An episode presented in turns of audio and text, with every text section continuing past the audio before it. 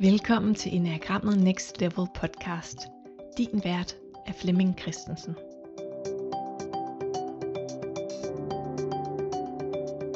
Velkommen til den her del 3. Og helt fantastisk, øh, Flemming, du har lyst til at, at være, være med til hele den. Det er jo en lille serie, vi er i gang med her, Ja, ikke? jo. Øhm, Og vi er kommet til, til den tredje del, som jo handler om essensen. Altså sådan lidt, hvad hulen er det for en størrelse, og hvad, hvad går det egentlig ud på? Del 4 handler jo sådan lidt mere om noget praktik. Og så har vi jo nærmest sådan leget lidt med, om der kommer en femmer med alt det der, vi ikke nåede at tale om på de, på de fire øh, indledende. Ja. Og vi har jo skudt en del herover til, til, til, til det her, til, til den her episode. Men, øh, men vi skal faktisk tale om noget, man ikke kan tale om. Ja, det er skønt. det, Vi prøver at det- gribe det, vi ikke kan begribe. Ja. Det er så godt. Ja, hvordan, hvordan starter vi? Altså, jeg har nogle idéer, øh, men, men har, du, har du en idé om, hvordan man starter den her snak? Altså, er min eneste måde at starte på, det er, at jeg tænker på ordet, begrebet, fornemmelsen, oplevelsen, mine erfaringer omkring, hvad jeg oplever som essenser. Ja. Så kan jeg sige noget om det, Ja, og så kommer der sikkert nogle associationer, Ja. både hos dig og hos mig selv, så kommer der vel noget af det. Men du er også meget velkommen, hvis du har noget at sige. Det der kunne jeg nu Jamen, godt jeg har, jeg har to vinkler på det. Ja. Det, det ene, det er sådan, øh, som, som zen-buddhist, så får vi jo altid forklaret tingene med, hvad det ikke er. Ja, ja. Det er også, det er også en god vej, faktisk. Og det er så ikke det her, det er så Nej, ikke det her, det er så nej. ikke det her. Det er fint. Ja. Øhm, Ja, det og, og så har jeg kigget lidt på det her ord essens. Mm. Essence. Mm. Som jo også, når man laver, laver parfumer, Ja. så, så skal der jo nogle duftnoter i, som er helt unikke fra Ja. parfume til parfume. Ikke? Så hvis nu der også er nogle, nogle noter inde i hvert menneske, som gør mennesket helt unikt, og tog man en note væk, var det bare et andet menneske. Det ville være en anden parfume, eller lagde man en note ind, så ville det igen være noget andet. Så, så jeg er også sådan lidt nysgerrig på, hvis vi kommer ind på de der noter. Altså, hvad, hvad er det for nogle, hvad er det for nogle elementer? Altså for mig er essens i sin reneste kerne, det er jo bare et af mange ord for mange andre ord, man har brugt. Og vi er glade for at bruge ordet essens, fordi for eksempel kan vi jo ikke bryde os ikke meget om at bruge begrebet Gud. For mig er det meget med hinanden at gøre. Mm. Eller i den kristne, øh, mere sådan øh, esoteriske fordybelsestradition, der, der, der er der nogen, der, der mener, at det, man i den tradition kalder helligånd, det er, hvis, hvis det guddommelige er det, som ikke kan fattes, som hele tiden skaber og opretholder alting, og som vi siger, det er faktisk det øh, fuldstændig ufattelige. De kalder det ovenikøbet øh, mysterium tremundum, Mm. et fascina eller sådan noget. Altså det, der både er fascinerende, ubegribeligt og noget skræmmende. Okay. Det der store, ubegribelige skræmmende. Ja. Så er der en, en, en udstråling, der er en gnist i hvert menneske. Og det er der nogen, der... Øh, det kunne være en måde at sådan komme lidt hen og sige, det kunne måske godt være noget, Ja der minder om essens. Så det er en lille del af noget større, en form for helhed, som findes i det enkelte menneske. Og at bringe sig i kontakt med den essens, øh, er jo så at, at forbinde sig med, med det, som vi er vel alle sammen siger, og man kan tale om og læse om på forskellige vis. Det er jo så på en, en vej ind i at, at måske øh, forbinde sig med noget, der ligesom er, er højere, anderledes og har en anden dimension. Men man er jo inde sådan et sted der, hvor tid og rum ikke eksisterer. Det, Ja. det er simpelthen bare nogle andre Ja. regler med den smule, øh, øh, hvad hedder sådan noget, amatørkendskab, jeg har til relativitetsteorier, og for slet ikke at tale om kvante øh, fysik, man siger, det var dog godt nok, det var dog godt nok at begribe. Man er også meditativ i de forskellige traditioner, nogle essenspunkter. Altså mange øh, traditioner, jeg har haft øh, beskæftiget, fordi det har optaget mig meget at sige, hvad siger den der gren, hvad siger den der gren, hvad siger man over en helt anden gren omkring hinduismen, eller øh, de jødiske fordybelsestraditioner, de kristne fordybelsestraditioner. Men øh, der er mange, der arbejder med en eller anden form for essenspunkt. Ja. Og øh, det ligger jo normalt deroppe lige op over øh, det øverste kronechakra, så ligger det et bestemt sted. Og når man mediterer på det, hvad jeg, det, det er ikke noget, jeg sådan gør meget mere, men øh, dengang jeg kan huske, at jeg arbejder meget med det, så er det jo noget, øh, instruktionen er blandt andet, okay, man kan godt få nogle instruktioner, hvor mange fingerbredder, ligesom de andre, hvor de ligger Ja, henne, ja.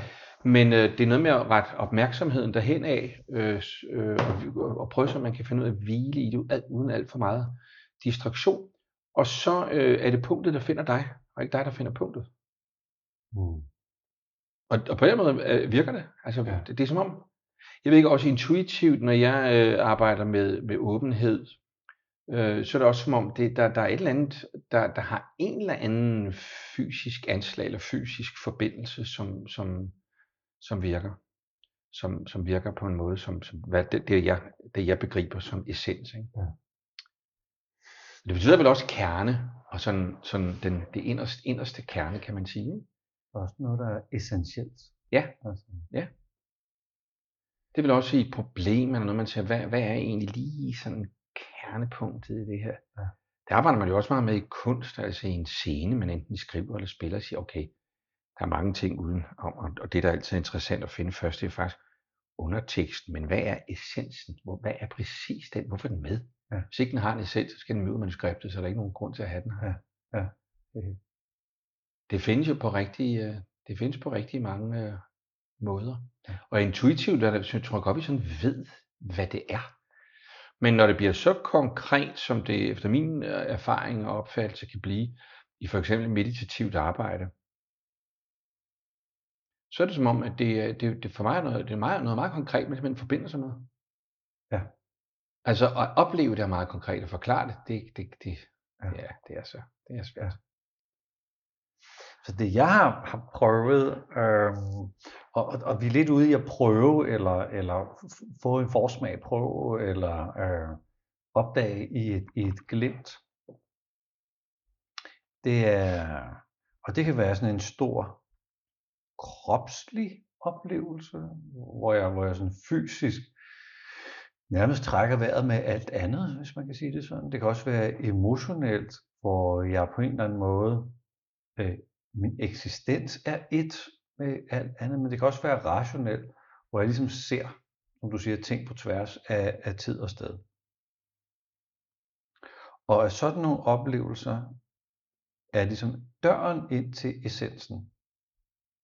Og jeg husker, da jeg startede med at meditere, så vil jeg faktisk helst til døråbningen og stå der og nyde de her store oplevelser.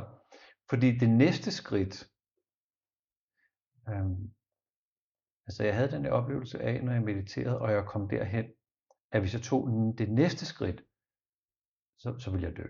Så ville ja. mine forældre komme og finde mig på puden, og så, så var jeg simpelthen Ja, men der er også en jeg-død, øh, hvis man tager det næste skridt. Der er i hvert fald en jeg-død. Ja, men det har jeg så senere gået, ja. gået op. Okay, der, der døde noget ego øh, i mig, hvis jeg gik videre. Ja. Men, men det føltes Altså, ja, frygten er... var helt reel. Ja. Jeg turde simpelthen ikke. Det var ligesom om, jeg vidste sgu ikke, hvad jeg sad og rode med, eller Nej. hvad, jeg havde at gøre med her. Og, Nej. Øhm, så tror du, der er sådan en, øh, en transition, eller øh, nu talte vi alkomi i, øh, i, i, i, i de forrige moduler.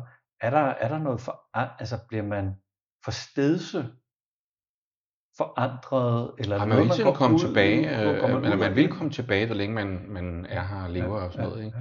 Men man vil få mere og mere af, af en anden form for, altså for mig er det at, at en, en måde at begrebssætte på og beskrive det på, det er den almindelige bevidsthed den, og den højere bevidsthed, altså den transduale bevidsthed. Der hvor man kommer ud over dualismen eller ud over alt det, som jeg jo lever af, det er at sige, sådan er jeg, og sådan synes jeg, og jeg er en mand, og det er op, og det er ned, og det er ude, og det inde at i det transduale at findes der ikke på den måde den, den samme form for, for jeghed og personlighed.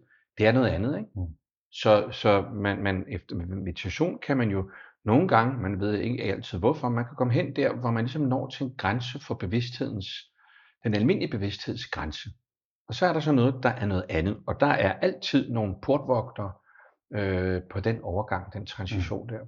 Mm. Øhm, og der, der, altså jeg har aldrig hørt om nogen, der har haft den slags oplevelser, hvor det ikke i hvert fald i begyndelsen har været forbundet med en ret stor angst, frygt for at miste sig selv. Og så siger du det der sjovt nok med, at du tager følelsesmæssigt, kropsmæssigt, men det er jo fordi, øh, jeg ser det ikke som døre ind, jeg ser det som en lukning op for, for, for essensen eller bevidstheden, den rene bevidsthed, er, er, har også meget med det at gøre, hvor man lukker noget ind, øh, og der er bare forskellige proceskanaler. Vi har også nogle proceskanaler, som er det mentale, og det følelsesmæssige, og det kropslige. Og egentlig er det ikke, er det ikke fremmed, det er ikke forskellige områder, det er jo samme, det er jo samme område på. Ikke? Mm. Det er bare forskellige proceskanaler. Okay. Bevidstheden eller essensen har mange forskellige kanaler og, og, og meddelelse på. Altså det, det kan man, højt begavet intellektuelle mennesker kan faktisk, efter hvad jeg begriber, øhm, øh, og, og dem jeg har mødt og sådan noget, have en meget, meget sådan øh, stor øh, åndelig bevidsthed faktisk. Men de taler ikke om det på den måde. Mm. For eksempel har de jo så i mange år via deres videnskab, dem som i mine øh, øjne virkelig er videnskabsmænd, de har jo trænet objektivitet, for det er jo en del af videnskaben. Det er det, vi andre sidder og træner i overvis, når vi siger, nu skal vi finde ud af, om vi kan være neutrale i jagttagen. Hvad er det dog for noget at finde ud af at jagtage sit eget, øh, sin egen bevidsthedsindhold osv. videre, ikke?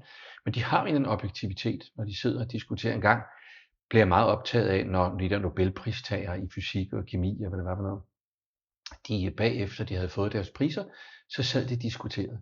Hold kæft, hvor var det dog interessant. Og for mig bar de noget af den måde at være menneske på i verden, som jeg er dybt fascineret af. Det var meget mere en undringssamtale.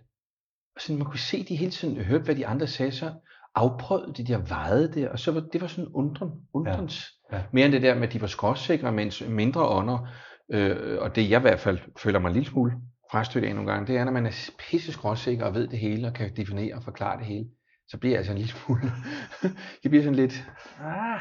Ja. ja. Så eksperten kan ikke lære så meget. Hvad er eksperten? Øh... Eksperten kan ikke lære så meget, altså nybegynderen kan lære lidt mere. Ja, ja. Så hvis vi alle sammen vil have, Ja. have nybegynderens Ja. Mindset, ikke? Jo, og fordi vi taler med så det der med, med øh, nysgerrigheden, åbenheden, øh, undren der, der kommer man meget, for mig meget mere i forbindelse med, med det, jeg forstår som essens, end man gør ved at kloge sig. Være klog. Øh, Jeg kommer lige pludselig til at tænke på, hvis nu vi kører sådan et par hundrede år tilbage i en eller anden landsby, og der var en eller anden, der ikke rigtig havde nogen at spørge, men du af en eller anden grund får adgang til essens. Og så man vil blive udstødt af samfundet. Altså vil, vil, vil, vil det være... For 200 år siden, man ikke blive udstøbt, der var man blive udnævnt til kongen, tror jeg, eller noget andet, altså leder på en eller anden måde. Det ville det stadig kunne være, hvis vi tæller helt tilbage sådan par tusind år før Romeriet, og, øh, hvor der, hvor jeg, men det er jo ikke noget, altså det er bare noget, jeg sådan forestiller mig, sikkert også har læst om og tænker, at det virker på i mit verdensbillede plausibelt. En eller anden form for menneskelig udvikling i alle de mange, mange tusind år, der har været 100.000 år, der har været mennesker på jorden. Øh, der tror jeg på en måde, vi er, vi er blevet udviklet fra øh, en mere primitiv bevidsthed, mere dyrisk øh, bevidsthed, øh, sikkert også en større salighed nogle gange, men også en meget større voldsomhed, og Mm, at det har mm, været, mm. hold kæft, hvor må det have været hårdt. Ja. Men på et eller andet tidspunkt, altså jeg, jeg tror ikke, jeg forestiller mig ikke, det er så mange tusind år siden, at de første med jeg-bevidsthed blev, blev født. Og man tænkte, hvad fanden er det for noget? Det? Ja. Fordi det var stammen og fællesskabet. Det, som vi egentlig gerne vil tilbage til alle sammen, vi igen er det med det præsproglige og det postsproglige, Ja. før og efter. Vi skal igennem al balladen og sproget og blive uvenner med hinanden, før vi kan finde tilbage til fællesskab på en anden måde. Hvor vi kan have os selv og, og individualiteten med, kan man sige. Ikke? Det forestiller mig, at der har været nogen, som er, har været jeger. Og hvis man så taler, altså findes jo igen mange måder at beskrive det her på. Jeg kan godt lide den beskrivelsesmåde, som Jung øh, benytter, øh, hvor han taler om jeget selvet. Hvor selvet har en meget, en meget, meget, meget større øh, udbredning. Altså, Mm. eller det, det, det beskæftiger sig ikke kun så meget med sig selv og sit eget, men med, mere med kloden, med andre mennesker, med sådan større ting, og er, er forankret i sig selv på en særlig måde. Ikke? Øhm, selvet har et helt andet perspektiv, end jeget har. Og selve der forestiller jeg mig, at det ikke så mange, øh, så, så gammelt igen, før det var, var alme, øh, blev, blev mere alment. Og jeg tror der i dag, i alle de bestræbelser og alt det, der er kommet, at det er, vi lever i en tid, hvor der er en, en meget stor kollektiv mulighed for en almengørelse af det perspektiv, man kunne kalde selvet. Det tror jeg er tiden. Og hvad er det, der gør i tiden, tænker du? Hvad, hvad... Jamen det er også, der er et eller andet, altså jeg, der er et eller andet, der er et eller andet, øh, tror jeg, altså vi taler noget, jeg ved ikke noget om det her, men jeg forestiller mig, det er sådan her. Ja. Der er et eller andet evolutionært. Der er et eller andet, der har, der har, der har hvad hedder det, udviklet sig til, at en stor del af mennesker er, altså også fordi hele vores materielle og faktiske virkelighed er jo så, ja, for hele kan vi jo næsten godt sige, så privilegeret. Det er jo helt vildt. Vi skal jo slet ikke kæmpe og Vi har varmen, og vi har maden ofte lidt for meget, lidt for mange valg, lidt for mange ting, og hvad ved jeg, der gør, at, at, at nu kampen for de der mere sådan primale ting er jo ikke sådan så betydningsfuld. Der er et eller andet med tiden, og jeg tror, der er mange, der både længes efter har en mulighed for at realisere det, man godt kunne kalde selvets perspektiv, Mm. som er for mig en højere bevidsthed, en højere udviklingsmodel i forhold til en, der er mere jeg, jeg baseret. Ikke? Det vil der jo være en del disrupt i, at, at vi ikke skal handle så meget med hinanden. At, at vi øh, ikke behøver at have ting. At der, der er noget andet, der lige pludselig får, får værdi. Altså, det, det meste af de mekanismer, der holder kloden sammen, vil jo styre det grus. Der er nogen, der siger, der er en hvad han hedder, amerikansk professor, der har skrevet en bog, hvor han siger, han beviser, siger han, at minimum 40% af al arbejdsindsats og alle virksomheder og sådan noget, det er det rene varme luft. Det er bullshit. Han tror, han kalder den, der er en, der kalder det for bullshit-økonomi, og en McDonald's-økonomi, og en, der kalder det for øh, velfærdsbulisme, tror jeg, de kalder det. Ikke? Og så har den en analyse. og det tror jeg sådan set er rigtigt nok. At der simpelthen er noget, der, nogen, Ja. der producerer ingenting. masser. Ja. Varm luft. Varm luft. Og det tror jeg, apropos essens, at man, jeg, synes også, jeg møder mange i mange forskellige aldersgrupper og steder, som søger hen mod noget, hvor, der, hvor de selv føler og, og, og beskriver det som om, det en, de vil hen mod noget, et mere essentielt liv, som jo tit er nære relationer, selvrelationer, relationer til fællesskab på en anden måde, øh, end man måske har gjort Ja. før. Ja. Og jeg tror, hele den der øh, 80'er, 90'er, fuldstændig vanvittige, altså øh, tingsfixeringsrate, materialisme og sådan noget, ja. det, det tror jeg altså godt nok, at, at for mange mennesker er på retur. Det kan jeg også sagtens sige, for jeg er en alder, jeg har jo været igennem det hele, prøvet det så kan Ja. ja. jeg jo sagtens sidde og snakke her, ikke? Ja, ja, ja. Så essensens øh, natur, som er det ubegribelige, som vi nu forsøger her med ord at øh, gribe og fagne øh, alligevel. Øh. Hvilket mindset tror du, man skal optræne for at kunne begribe det? Hvilket perspektiv skal man have på livet for, for man Men altså for mig, jeg har nu har jeg jo sagt det mange gange, så det er jo lidt mit, min vej og mit mantra og sådan noget. Det er jo noget med, at det er at kunne, øh, kunne øhm, det, det er jo princippet det der med at kunne være stille. Og så forbinder, øh, jeg har den der mærkelige oplevelse med, at det er ikke mig, der forbinder mig med, med essensen, eller med ren bevidsthed, eller hvad man nu vil kalde det. Det er omvendt. Øh, Men det kræver, at jeg er stille. Så hvis ikke man har en mindset,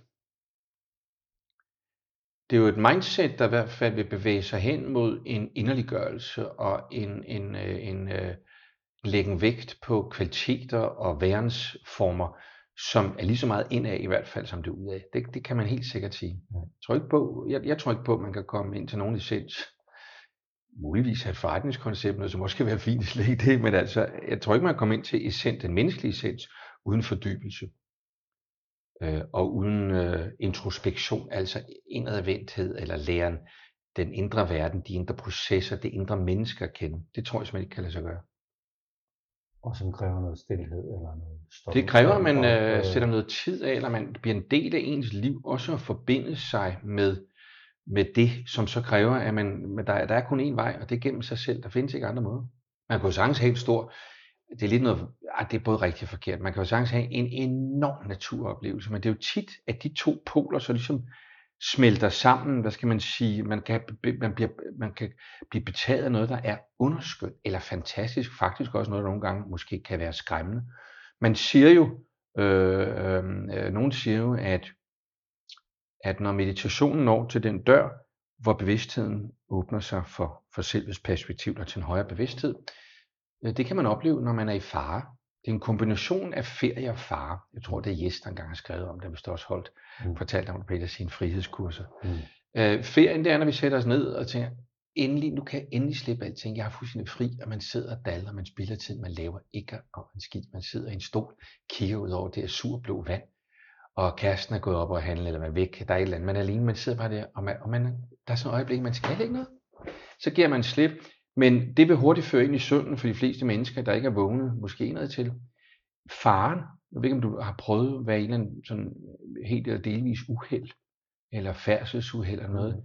Det er tit for mange mennesker har den oplevelse, at det øjeblik, uheldet kommer, så vågner man. Mm. Man falder ud af en eller anden sovende indre tilstand, og så man meget, meget klar. Jeg har oplevet de gange, jeg har oplevet både sådan lidt voldsommere ting og knap så voldsomme ting. Det kunne være cykelstyrt, eller ud for en bus, eller jeg blev kørt ned en gang. Sådan noget, ikke? At det er som om, man, man er tilskuer. Ja. Man, er, man, man har faktisk vidnebevidsthed. Ja. Det kommer af sig selv. Der er noget, der lukker sig op. Og øh, man oplever tiden, det går enormt hurtigt, og bagefter kan vidne fortælle, der skete sådan og sådan. Så man kan huske det hele, for det var helt sådan, det gik helt stille og roligt, man kunne nå at registrere det hele. Og der var et eller andet punkt inde i en, der var stenroligt. Og det er øh, et meget godt billede på, hvad meditation er. Det er på den ene side den der afslappethed, men hvis ikke den der vågenhed Ja. kommer midt i det Ja. hele, så det er som at køre på cykel. Man skal både det ene og det andet. Ja. Og så pludselig, så, så er der noget der, der fungerer. Altså jeg kommer, altså jeg, jeg får kontakt med noget, jeg kalder kærlighed.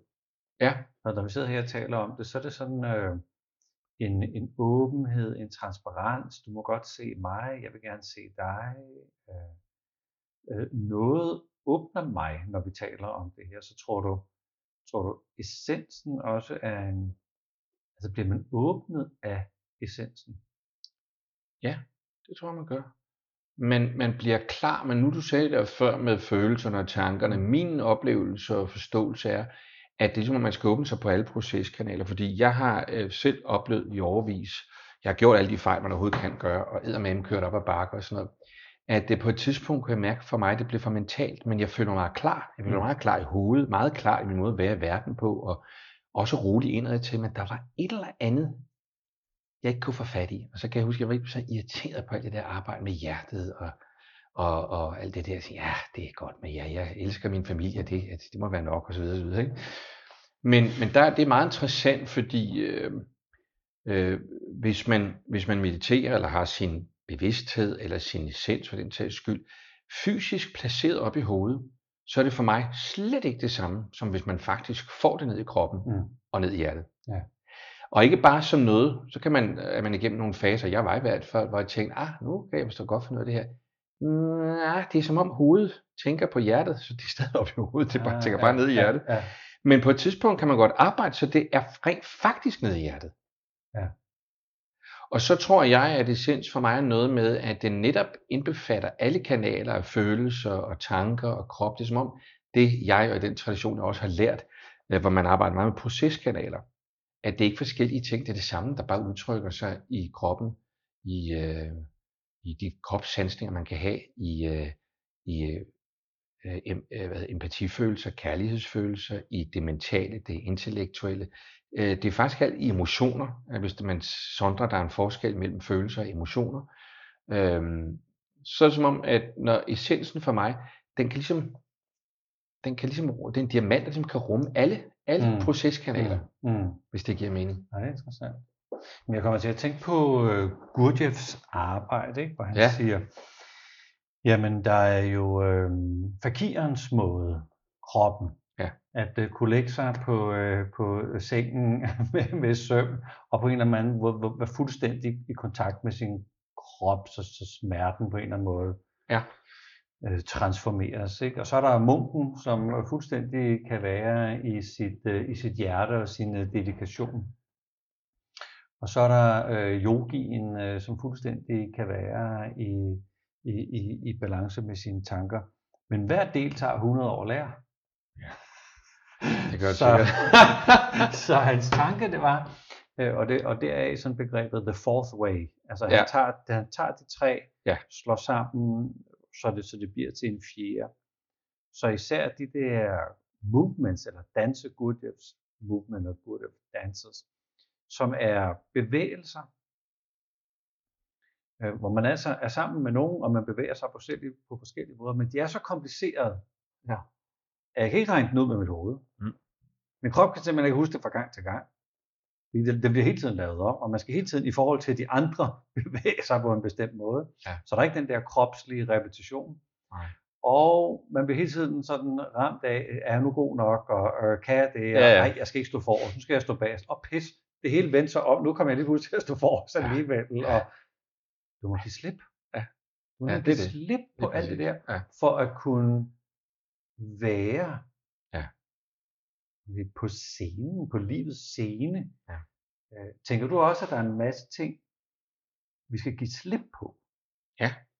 Det, det er en stor del af det, der går ud på. Men, men det skal jo på en måde konkretiseres, så man ved, hvad er det, man skal give slip på. Ikke? Ja, ja, Øhm, og det Gurdjieff siger, øhm, han har jo, han har jo mange, mange interessante og spændende øvelser. Det der med at være øh, multitaske for eksempel, det har de jo arbejdet med, øh, i, eller han arbejdet med med sine elever i mange, mange år.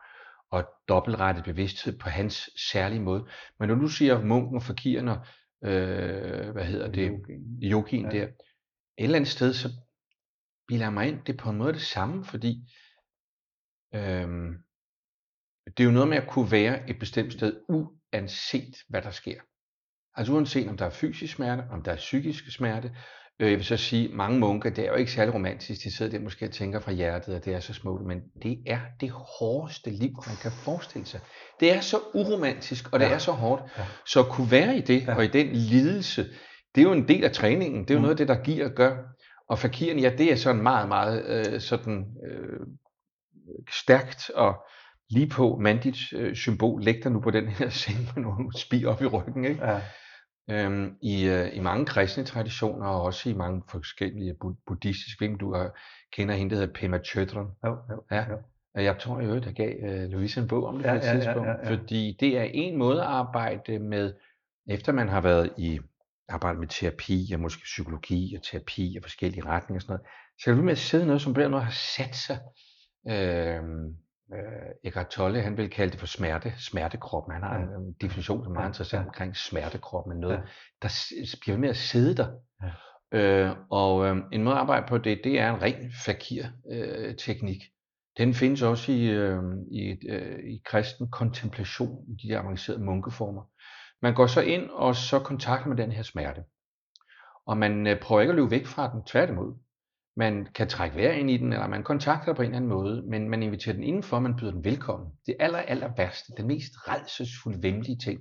Så prøver man at afklæde og øve sig i, eller hvad med at komme ord på og sige, og slet ikke noget med at analysere. Man skal ikke sidde og psykoanalysere. Det var også far og mor, det var dengang, og nu får jeg billeder på det. Det er ikke det, man gør her. Man prøver at mærke, opleve den rå, intense følelse. Og man prøver at lade være at give den navn. Man mærker den fysisk. Og det er en træning. Ja. Det er simpelthen en træning i sig selv.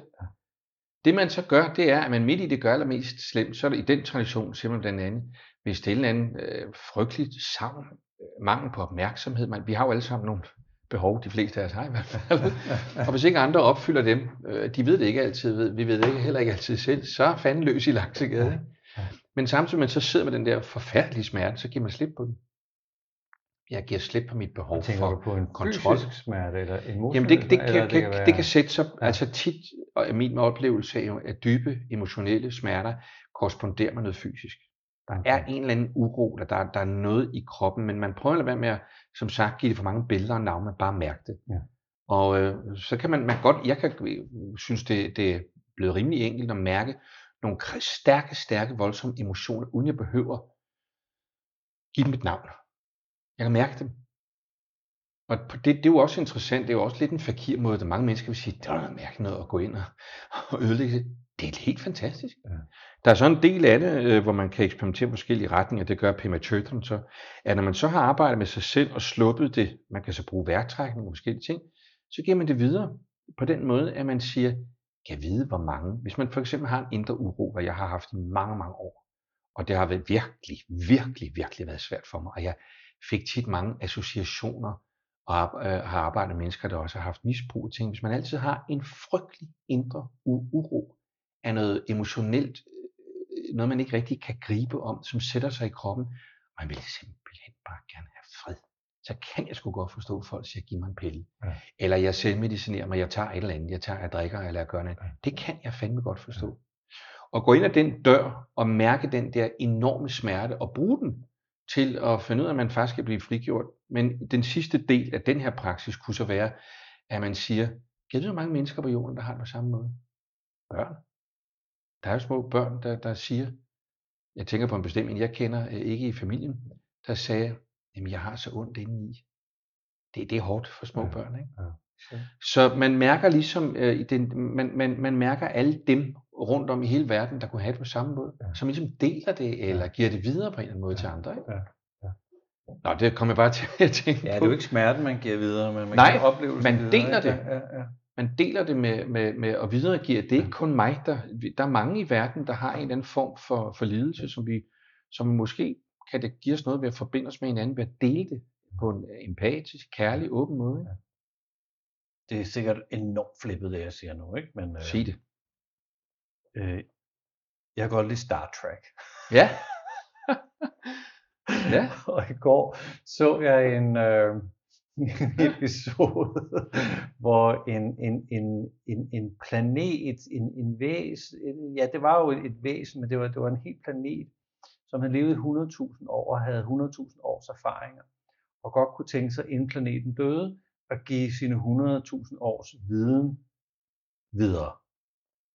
Men der var to ting i det. Det ene det var, at, at den her megaorganisme, som var stor som en planet, vil gerne øh, mindes. Vil, vil, vil, gerne, vil gerne have, at, at, at al den viden og erfaring ikke gik tabt, der, der, der lå der gennem 100.000 år. Og at øh, der var nogle indsigter gennem 100.000 år, som øh, skulle gives videre, ikke? som skulle deles.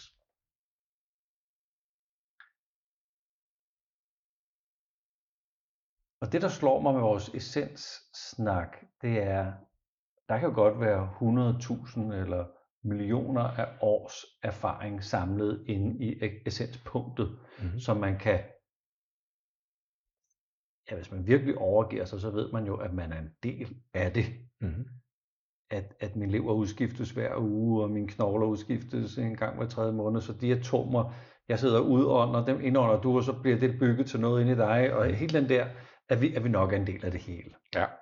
Så, så der kan jeg godt komme hen. Og vi består af planetstof og ting, der Ja, kommer ud fra verdensrummet. Der er ikke en byggesten i os, der ikke kommer udefra. Ja, Det er helt ja. vildt. Så, så vi er nok en, en del af altet, hvis, hvis man kan, Ja. kan sige det så. Ja. Øh, men hvis nu den her planet, som, øh, som jeg øh, så i Star Wars, øh, ikke vil mindes af forfængelighed, Ja. Men er kærlighed for at give noget videre, som kunne bruges af andre? Eller? Ja, det, det, Ja. det er det, jeg lige kommer i kontakt med nu, når vi Ja. sidder her og snakker. Kan vide om, om det der med at dele, ikke er for, at egoet kan sige, hey, jeg var altså den, der delte. Ja, ja. Altså, ikke? Ja. Husk, husk mig lige. Ja. Men at essensen har sådan en, øh, en indre kvalitet, der når vi deler, at, at det er en kvalitet af essensen. Altså når vi giver videre, når vi... øh, ja, uden forfængelighed. Ja, Uden bagtanke, Ja, ja, ja, ja. ja. altså... Øh, øh, vi to kan jo godt sidde her og lave den her optagelse og have en lille bagtanke om, at bare der dog er nogen, der lytter til det her. Ikke? Jo, Men vi kan jo også træde ind et sted og sige, hey, vi kan nok ikke lige forklare, hvorfor vi sidder her, men nu sidder vi her altså, og vi har Ja. lyst til den her samtale, og nu har vi så bondet den, og så er der sikkert nogen, der kan, der kan få, den, få den til gode. Men man kan også træde mere bevidst ind i det der give videre rum, hvor, øh, hvor, hvor, hvor jeg virkelig åbner op til, jeg aner ikke, hvad jeg skal give videre. Jeg ved ikke, hvem der skal bruge det her til noget. Øh, ikke at jeg er ligeglad med, om folk kan bruge det. Nej, nej. Så, så der er ikke en negation. Det, den er ikke engang vægtet på noget. Men tænk ved essens også er videregivelse. Det, det, så er det vel på den måde, at essens er noget, der tilhører alle mennesker. Alle mennesker har essens. Det er noget, vi alle sammen har. Det er ikke noget, vi kan give fra os. Det er ikke noget, vi kan slippe. Det er ikke noget, vi kan miste, efter mine begreber. Øhm, men jeg ved ikke om, om øh, altså det er jo det, det, det ja, ordene kan sikkert betyde mange ting, men der er jo det ved det, at essensen stråler i hvert fald på et tidspunkt ud igennem en individualitet, det vi snakker om i går, at der er jo det individuelle, og der er det, det, det større perspektiv. Øhm, og kan vide om essenspunktet for mig mere med årene, og har fået, som jeg taler om det der skæringspunkt mellem det horisontale og det vertikale, Ja, ja, at det er på en måde, som om at den der diamant, eller det der, det skinner alligevel gennem din individualitet, når du gør noget, du rent faktisk øh, er god til at have gjort. Og, og så er det det der med at dele, det synes jeg er en dybt interessant tanke. Altså jeg tror, vi, eller ikke tror, jeg føler mig helt overbevist om, vi deler jo meget, meget, meget mere, end vi er klar over. Af alt, hvad vi har lært fra far og mor, som de ikke engang selv ved, hvor de har lært det fra, og de har hørt i skolen, hvad der er af græske tanker og mytologi og filosofi, måske i sådan en lille udgave, men det er der altså hele tiden. Alt, hvad vi ser og hører, det er noget, der er akkumuleret gennem tusindvis af år. Og så nogen som os, jeg mener også, du læser meget, det gør jeg jo også, ikke? De mennesker har jo haft nogle lærermester, der har haft nogle lærermester, der har haft nogle lærermester, og øh, det skinner på en eller anden måde ind i alt det her øh, materiale. Og i øvrigt er det jo sådan, i hvert fald når jeg læser, jeg tænker, der findes så meget og så meget godt. Jeg synes også, der findes meget, der ikke er godt, og der findes meget skidt. Og hvordan finder man ind til essensen? Ja. Hvordan leder man og finder man? Jeg er en hård banan på den måde, hvis jeg ser noget eller læser noget, hvad siger, der er et eller andet inde i mig, der, der ikke klinger med det, jeg opfatter som ja. væsentligt. Det vil jeg ikke bruge min tid på. Ja. Simpelthen. Ja. Det kan så godt være nogens opfatte som temmelig irriteret. Men, men det vil jeg altså ikke, for, fordi det er ikke alt, der, der indeholder essens efter Ja. min mening, eller Ja. visdom, eller hvad så Ja. du vil kalde det. Der som naturligt skal gives videre af dig. Nej, Altså, nej. Jamen, jeg tænker selvfølgelig også, jeg kommer også til at tænke meget på det, jeg beskæftiger med bøger, men også meget med film og teater og sådan noget, at det er jo fint nok, en, del af det er jo underholdningselement, det skal det også være. Ja. Men hvis det kun er underholdningselement, og der ikke er en eller anden form for noget andet i det også, så interesserer det ikke mig. Ren underholdning, det interesserer mig simpelthen ikke. Ja. Altså der er jo meget teater og meget af det, jeg også har været med i. Det er, det har, det er købmandskab, det er øh, underholdning, og det er kommercielt, og det har jeg ikke, jeg har ikke spor imod det, rykker ikke på næsen af det. Jeg gider bare ikke øh, beskæftige mig, men hvis ikke der er noget andet i det også, så, Ja. så er jeg ikke interesseret. der taler du næsten også om at lede efter det væsentlige, om det er et, øh, et manuskript, øh, du har fået tildelt. Ja. Øh, altså har du nogensinde sådan taget konsekvensen sådan midt, midt, midt, midt, i det hele og sagt, jeg kan altså Ja. finde det væsentlige. Ved Ja, ja. har jeg. venner, jeg, jeg bliver nødt til ja. Ja. at sige tak for kaffe. Ja, Og, der har jeg. okay. Og det er jo ikke nemt. Øh, Der, der kan både være noget med, at man skal også betale sin husleje, når man er ung, og sådan noget. Man har en fornemmelse af, at jeg er kommet ind i noget. Det, det, jeg, også noget med, at jeg, jeg, jeg føler, at jeg kan, i gamle dage kunne jeg blive ked af, at jeg var inde i noget, hvor jeg sagde, jeg, jeg kan ikke yde det, jeg synes, jeg kan. Altså, jeg kan ikke, kan ikke være den, jeg egentlig er, eller jeg kan ikke bruges. Jeg, jeg, er ikke, jeg kan ikke bare sådan, det, det, det egner mig ikke til. Jeg, jeg skal have noget andet, så kan jeg mærke, at der er noget, der vågner, noget, der klinger, og noget, jeg håber på og tror på, måske jeg godt kunne give videre til andre. Hvis ikke det er der, så... Men det er klart, der er jo, altså, jeg kender altså også til kompromisets store kunst, ikke? og man, man skal jo tjene nogle penge, og man Jo, skal jo leve jo. og sådan noget, sådan er det jo, ikke? Men øh, så vidt man kan, så, så er det jo rart at kunne, at kunne mærke og, og vælge ud fra, fra det, man føler er essentielt. Jeg ved jeg ikke sådan lige din rolle der på, på Gladsaxe. Øh, øh, du er selvfølgelig direktør for teateret, men, men var du også så meget inde i forestillingen, at, at du skulle ned og fremkalde det essentielle i skuespillerne? Var, var det også en del af Nogle gange. Ja. Øh, nogle gange instruerer jeg jo sig selv, øh, men også noget, der var andre. Men jeg har altid haft det sådan, hvis jeg giver ansvar til nogen, så må de løbe med den bold. Ja, ja. Så mindre det går helt øh, galt, så, så, så skal jeg ikke, så skal de have lov til, jeg skal vise den tillid, at de løber med det, de Ja, synes, der er ja, vigtigt. Ikke? ja, ja. Og det var ikke altid, at jeg var enig, eller jeg mærkede det samme. Og øh, så har man jo altid som teaterchef, man har jo det overordnede kunstneriske ansvar, så har man samtaler med sin instruktør og siger, ja, jeg synes ikke sådan og sådan, kunne du sådan, altså kunne du, og så må man jo, men, men det er dem, der laver forestillingen, så må man altså vise det, og man har taget et valg ved at vælge dem, og så er der måske også noget, der ikke kommer til at fungere. Man kan ikke, Så, så der, hvor du så var instruktør, Ja. ligger det så i sådan en rolle, og, og har du haft rollen, hvor du skulle hjælpe nogle skuespillere med at finde ind til det Ja. essentielle, altså Ja. til det væsentlige? Ja. Hvordan gør man egentlig det? Jamen det er jo som så mange andre ting, praktiske, konkrete anvisninger. Det er jo både et håndværk og sådan noget med at dykke ned i teksten og sige, ja okay, hvad, hvad står der? Hvad er underteksten? Hvad er det, vi ikke siger? Hvordan siger vi det, der ikke skal sige? Under, det er noget, der betyder meget i kunst, i teaterkunst, underteksten. Mm. Altså, er, det, er det specifikt noget, nogle linjer, der står? Eller er det Nej, underteksten, det der ikke står der. Nej, godt nok. Nej. Hvis en, man plejer at sige, hvis en scene handler om det, den handler om, så, så er det ikke nogen scene, det, det rager sådan dyt. Den handler om noget, og man siger nogle ting, men der foregår noget hele tiden bagved. Der er hele tiden noget, der foregår bagved. Det kunne man godt sige under teksten. Ja, okay. Det er lidt ligesom, når man ser ord, alt efter hvem, der har skrevet det, hvor stor en, en kunstner og dramatiker det er. Men det er ligesom billedet med isbjerget, du ved, at der, øh, skolen, jeg kan ikke huske, om det er en 12. eller en 6. del, og resten det er nede under. Ikke? Ja. Man skal have et liv nede under ordene, nede under det hele, som er underteksten. Så kommer der også noget karakter, og så kommer der noget indlevelse. Så nogle gange gør man det ved sådan, det er helt teknisk, eller jeg, jeg gjorde det meget ved at stille spørgsmål øh, ind til, til, til, til skuespillere, eller prøve at lave improvisationer. Så vi kunne prøve noget andet her. Prøv lige at lege med det. Prøv at blive ved med at lege med det. Så skal vi ikke snart beslutte os? Nej. Øh, lad os se, om ikke vi kan øh, disorientere øh, hinanden så meget, så der måske kommer noget, der spontant. Gita Nørby øh, har fortalt både i bøger, men også til mig om en, en fantastisk iscenesætter, som forløste hende, der hed Erling Skrøder. Jeg har også kendt Erling.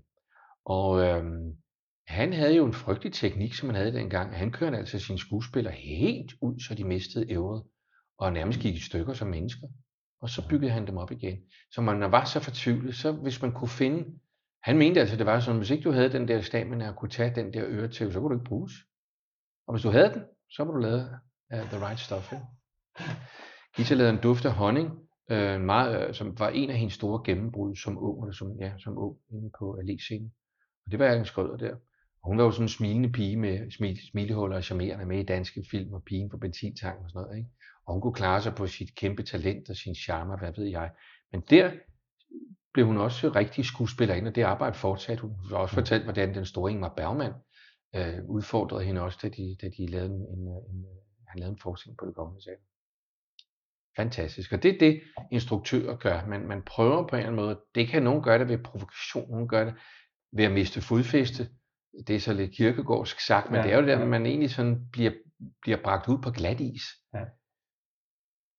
Og så øh, kan man forhåbentlig, det er jo ikke altid, det lykkes. Det er ikke altid lykkes. Altså det minder jo sådan øh, om, altså nu, nu, nu er jeg jo sådan til, til zen-buddhismen, altså den ja. hårde, ja. den hårde, det lidt strenge ja. øh, øh, buddhisme, ikke? Hvor, ja. hvor man, øh, altså man skal, man skal tænke som mesteren tænker. Ja. ja.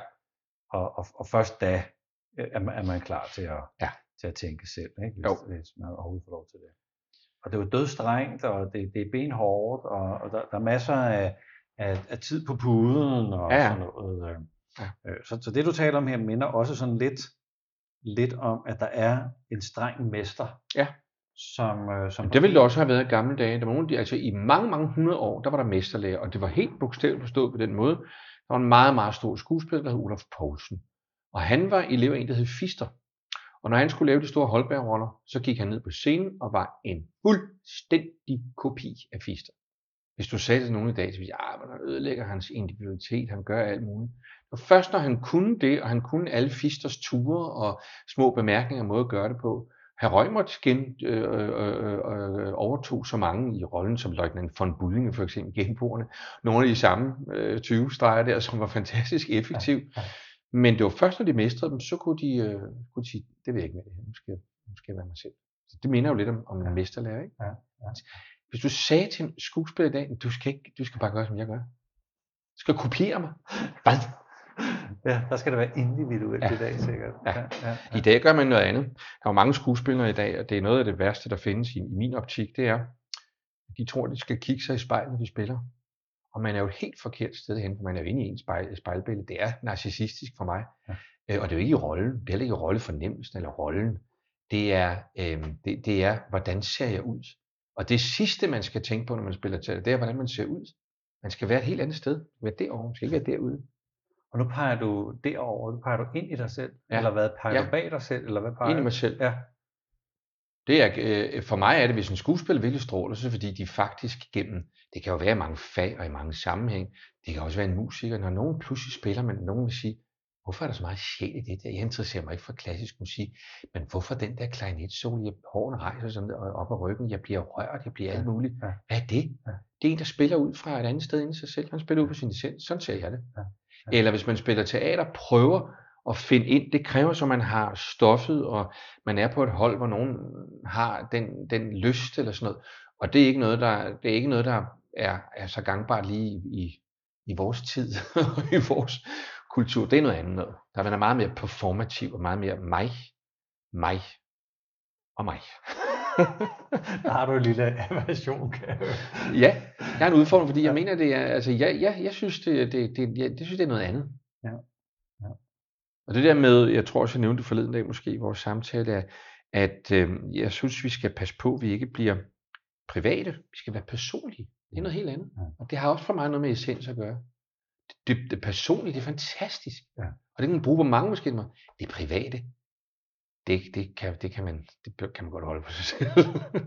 Det, det gemmer man til sin... ja, det ved jeg ikke. Det er Aller- fordi, men ja, Ja, ja, altså, ja. Man, det er også fint at dele med sin terapeut og sin psykolog og med sig selv. Ja, ja, ja, ja. Men det er ikke det, der har værdi for os andre, synes jeg. Altså, vi har jo talt noget om, at, at man, man skal lade essensen finde en. Man skal ikke lede efter essensen. Den, den, den finder en. Det er, Ja, man, man skal, ja. jeg tror faktisk, man skal anstrenge sig helt vildt meget for at opleve, for at finde essensen. Ja. Indtil man når hen til et punkt, man siger, det går ikke, det kan jeg ikke finde ud af. Man skal på en måde bringes hen til der, hvor man er klar til at opgive. Det er jo det mærkelige ved al udvikling, sådan som jeg ser det, og specielt al spirituel udvikling, det er, jamen man, man skal jo søge altså med sit liv, og med gøre for meget og for lidt, og blive forbandet og blive vred og ked af. Man skal søge med alt, hvad man har, og alt, hvad man kan. Og først når det bryder sammen, alle fæstningsværkerne bryder sammen, siger man, Nå, okay. og så er det korrekt. Så oplever jeg det som om, man skal ikke søge, man bliver søgt. Man skal bare, ikke bare, for det er ikke bare, men, men, men det, man bliver søgt. Der er noget, der bærer. Man skal ikke bære noget, der er noget, der bærer. Altså, det synes jeg er den fineste slutning, vi kan lave på Okay. vores, øh, på vores tredje episode her. Ikke? At, at gå ind i det med livet som indsats. Ja, det skal man. Og, og man kan jo ikke planlægge, at Nå, men altså på fredag giver jeg op. Der overgiver jeg mig. Nej. Det, det, er jo, det, er jo, det er jo ind i fortvivlelsen, det er, Ja, det er ind i, øh, Ja. i det ufattelige. Det Ja. er, Fordi man, vi vil forstå det. Vi prøver, vi prøver intellektuelt, vi prøver kognitivt, vi prøver ved at læse filosofiske systemer og beskrive, og så går vi til et nyt foredrag og læser en ny bog. Det er også i sig selv. Så længe man har den længsel at shoppe rundt, skal man gøre det. Ja. Men, men min erfaring er, at på et tidspunkt, det er i hvert fald det, der har været min oplevelse, så siger man, han tænker nu tror jeg ikke, jeg skal læse flere bøger. Jo, selvfølgelig skal jeg læse nogle bøger, men, men det er ikke på den måde. Jeg skal ikke på flere kurser, jeg skal ikke frelses mere af en retning eller noget. Nej, og det, for mig er det i hvert fald, øh, og det har jeg, kan jeg også læse mig, har jeg læst mig til, at der er faktisk i alle retninger har jeg læst, der er et punkt, hvor, hvor det hele bryder sammen, man siger, jeg kan ikke, jeg magter ikke det, jeg kan ikke. Og det er netop fordi, hvad det større vil fortælle dig, hvad essensen vil fortælle dig, det ved du ikke noget om. Du, du ved det jo ikke. Og når du bryder sammen faktisk i en form for fortvivlelse, eller jeg ved jo også godt, der er jo mange sådan på den åndelige rejse, men at, at man skal også gennem dale og mørke områder. Gud skulle også, skal man også gennem de smukkeste ting. Der er mange ting. Og i den tradition, jeg har lært, der siger man, det er fint med oplevelser. Det er bare ikke vigtigt. Giv slip på dine oplevelser. Og når man lang tid, flere måneder, siger, "Ej, nu synes jeg godt nok, det bliver lidt for tørt det hele, og lidt for kedeligt, og for intellektuelt, og for selvhøjtid, hvad fanden det nu bliver. Ikke? Og så siger man pludselig, siger, nej, der var noget. Det var det, de mente. Ja. Så får man at vide af sin lærer, eller finder ud af selv, øh, nej, det er bare et nyt fatamorgana. Så der er noget med det der sammenbrud, den der give en slip, der gør, at man siger, Gud, nå, kan man, kan man, nå, Ja. kan man bare blive fundet i stedet for at finde? Skal man, behøver man ikke søge? Du ved, kender godt den der, tror jeg faktisk også Gurdjieff bruger, bruger i hvert fald Krishnamurti, at hvem er det, der søger? Hvem er det, der sidder og mediterer? Altså det, er ikke- det, man, man, man søger og søger, men, men der er noget inde i en. Hvem er det, man søger? Måske søger man den, der søger. Ja, Buddha udtalte jo også som noget af det aller, aller sidste, før han blev oplyst. At han har jo siddet under træet, Ja. ja. og han er forbi en og alt muligt. Ja. Og endelig så lægger han skal vi sige, hånden mod jorden, og får den der fornemmelse, might there be another way? Ja. ja. en, øh, altså den der, Ja. ja. ja, altså, hvis jeg fortsætter her, så dør jeg simpelthen. Ikke? Og Ja. Jeg kommer også til at tænke på, i min, øh, jeg, jeg studerer jo Korans sammen med min, øh, med min øh, ja, nu Roshi. Og, og for dem, der nu lytter med her, ikke ved, hvordan man studerer det, så øh, kommer man jo op til sin øh, mester, så får man sit øh, koren spørgsmål, som, som jo er en, en, en fabel, en fortælling, en, en gåde, og så skal man gøre svaret. Man skal ikke svare svaret, man skal gøre svaret. Ikke? Og så øh, får man det givet, så svarer man næsten med garanti, så får man den lille klokke, dingling, som betyder, at det er så forkert, kom igen om en uge. Og øh, jeg tror, jeg er kommet halvt igennem de 100, de 108 kroner. Øh, for et stykke tid siden, så, så fik jeg et, øh, et, et korn, som jeg, ja, jeg måske sidder med det halvanden måned. Og jeg var altså klar til at give op og sige, hvor jeg, det, øh, det, det er så latterligt det her. Altså, det, det, det, det hvad fanden jeg siger, alt kører rent for mig. Øh, giv mig bare hjælp, eller et eller andet. Eller noget. Og jeg får selvfølgelig ikke noget hjælp eller sådan noget, og, og hver gang man bliver fortvivlet, så siger han, uh, repeat korn. Ja, så skal man gentage et korn, så skal man sige det igen. Og så sidder han jo bare og venter på, og så må jeg, må jeg så sige til ham, I don't know. Så yes, så kunne jeg få næste korn.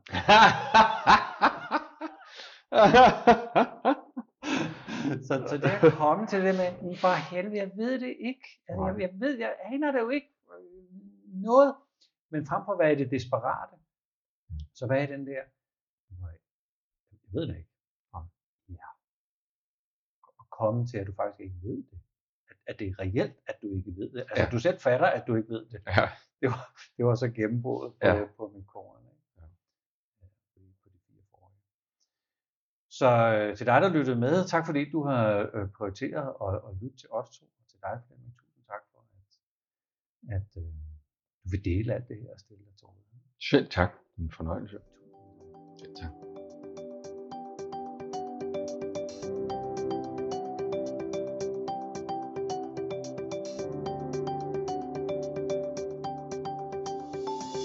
Tak fordi du lyttede med, og hvis du vil dykke endnu mere ned i enagrammet og meningen med livet, så gå ind på enagrammetnextlevel.dk, hvor at Flemming Christensen tilbyder grunduddannelsen i enagrammet, for dig der er helt ny til det, tre hele dage, hvor der virkelig bliver arbejdet med typerne og mønstre i forhold til, hvad motiverer os, og hvordan kan det være, at vi handler, som vi gør. Der er online uddannelsen med en stor uddannelse for dig, der kender noget til enagrammet og vil tage det endnu videre til det næste niveau. Det er 12 uger med en masse undervisning online, både på Zoom, men også noget video og lydfiler og arbejdsakter allerede ligger klar. Det er til dig, der gerne vil have et personligt gennembrud og er klar til at bruge tid på det i din hverdag. Og derefter tilbydes der practitioner og autorisationsuddannelsen for dig, der gerne vil arbejde professionelt med enagrammet. Så gå ind og kig på enagrammetnextlevel.dk og se om der er noget, der passer til dig og hvor du er i dit liv. Rigtig god fornøjelse.